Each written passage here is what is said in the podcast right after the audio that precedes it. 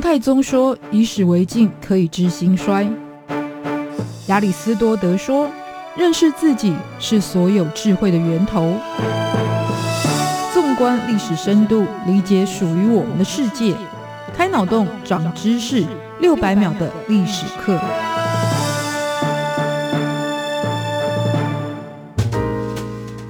认识过去，才能够掌握未来。欢迎您收听这一集六百秒的历史课，我是维珍。当人们遭遇到很失败的状况时候，经常会用惨遭滑铁卢来形容。那滑铁卢的英文 Waterloo 其实是由水 water 跟 L O O Loo 这个代表森林沼泽的意思所组成的，而且在像英国、美国、加拿大、澳洲都可以看到使用这样的地名。不过今天因为拿破仑而知名的滑铁卢，则是位在于比利时布鲁塞尔附近的一座小镇。那六百秒的历史课，今天也就来跟大家分享转动历史的战争系列，牵动欧洲近代局势的滑铁卢战役——拿破仑的最后一集。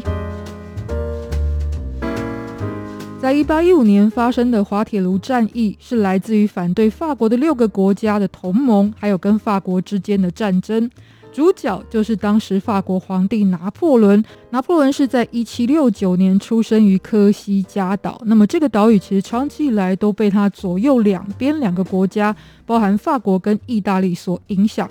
在拿破仑出生的时候呢，其实一直想要独立的科西嘉被意大利卖给了法国。那原本也是作为独立运动参与者的拿破仑的父亲。最终在考虑到家族的前途之下，而倾向了法国，这也让这个落魄家族呢受到了法国的认可，成为了贵族的一份子，同时也让拿破仑后来得以进入到军校就读，以至于步上了军旅之路。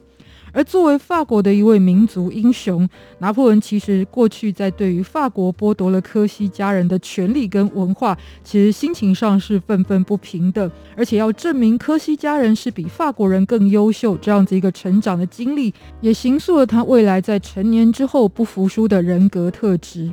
但虽然在法国，他因为科西嘉的出身身份而被在地人所歧视，甚或是霸凌，但是在日后，他又回到了故乡科西嘉岛，也才发现当初他的父亲，甚或是这个家族的选择，也被地方上的人们视为是叛徒异己，而最后被排除。很快的，到了一七八九年，也就是拿破仑正当二十岁的时候，就遇上了法国大革命风起云涌的时代。当时的国王路易十六被送上断头台，而法国就进入到了第一共和。但这时候呢，却产生了一个状况，就是呢，继续拥立王室的保皇派，也就结合了反对法国的外国势力，采取了复辟的行动。而当时还是一个炮兵指挥官，官阶也并不很高的上尉这样职务的拿破破仑，却在他的长官呢面对到了束手无策的时候呢，就指明他来开始指挥作战。而且拿破仑的确透过自己过人的胆识以及计谋，很快居然就平定了保皇派，使其投降。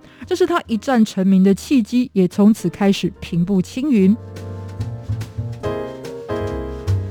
在这个被称为第一共和的时期，法国其实也遭遇到来自于其他欧洲国家的围剿。那么这些国家呢，形成的联盟叫做反法同盟，当中又以上是英国、俄罗斯、荷兰，还有包含了后来成为了德国的普鲁士跟汉诺威的挑战。最主要的原因呢，是因为法国大革命所掀起的民主浪潮，对于欧洲其他军权国家看来，根本就是一种兔死狐悲的警惕。而且基本上在长久的历史里，欧洲的王室互动非常的密切，所以他们都是具有亲戚关系，是有着血缘这一层的连结，所以也是为自己人出征的概念。而拿破仑本身其实并不支持让社会失序的大革命运动，但是在对抗来自于反法同盟的战争当中，为了要维护法国的主权，其实是卯足了劲。他不只是几乎屡战屡胜，甚至接着扫荡了欧洲各地，包含把整个西欧都成为他的囊中之物。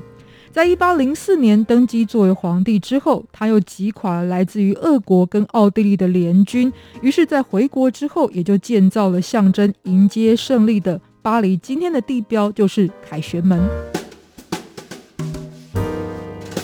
但是，小至人生，大至国家的运势，有上坡也就会走下坡。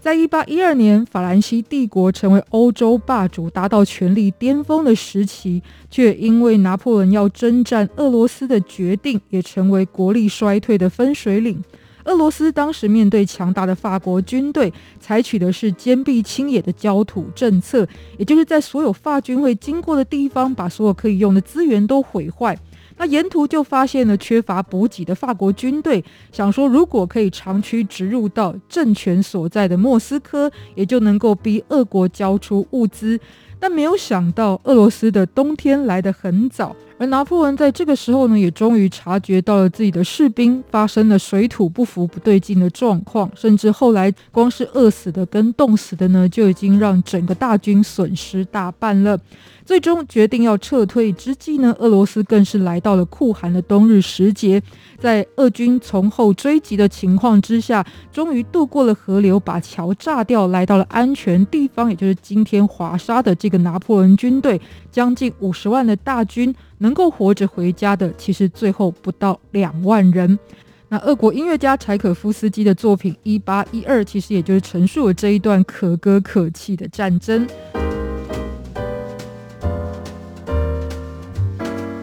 俄法战争的失败，一定程度上也打击拿破仑的名声，进而影响他统治的正当性。所以，他曾经治理的地方开始脱离控制。而反法同盟后来也在一八一四年的时候占领了法国，这也迫使拿破仑宣布退位。而路易十八在复辟之后呢，拿破仑也就被流放到地中海上的一座小岛。但法国群众其实还是依旧热爱这个带来民族复兴与自信的拿破仑，因此在受到支持的情况之下。拿破仑就出逃回到了巴黎，重新掌权。此时反法联盟就发现，你怎么又回来了？当然要再次出兵来围剿。而这时候的法国经济跟军事力量都大不如前，于是拿破仑决定，与其等敌人兵临城下难以抵挡，不如采取各个击破的方式。因此选择了是英国跟普鲁士联军的集结点，就是同时有不少法国支持者的比利时布鲁塞尔这个地方，作为最先进攻的区域。那反法同盟没有料到，重新回来的拿破仑还是依旧拥有这样子果敢的运作，在军队受到折损的情况之下呢，就分批转移撤退。那其中来自于英国跟荷兰的联军就到了滑铁卢来驻扎，在开战取得气势的法国军队就来到滑铁卢，展开的是双方兵力呢大约都有七万人左右规模这样子一场势均力敌的对决。但这时候胜利女神已经不站在拿破仑这一边了。主要来自于轻敌的影响，最终滑铁卢战役是由法国战败，导致失败的原因很多，但主要呢就包含了拿破仑的误判情势，让敌人呢在撤退的时候有机会喘息，并且重新整理队伍，成为后来的后援，以及拿破仑的强人作风，导致其他的队伍非常多的指挥官都必须要取得拿破仑同意之后才敢执行命令，但这在前线上面却造成了一定决策上的延迟。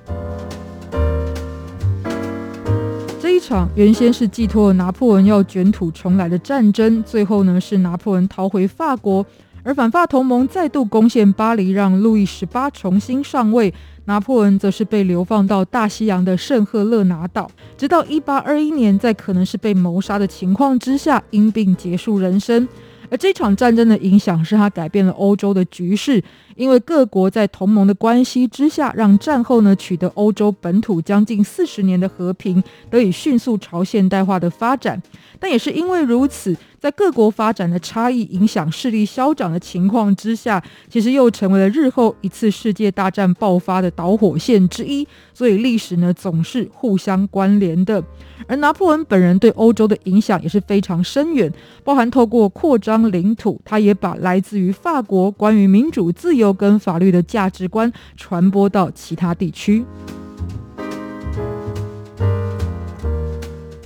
在一八四零年，拿破仑的遗体终于重回故土，灵柩通过了象征胜利的凯旋门。曾经痛恨法国的他，最后是葬在塞纳河从旁静静流过的荣誉军人院。但滑铁卢成为全球熟知关于失败的代名词，应该也是这一位军事天才始料未及的。那战争的成败，在历史向前走的今天，比起曾经人们所看重的荣耀或骂名，其实也只剩下了人们茶余饭后的话题。六百秒历史课，我们下次见，拜拜。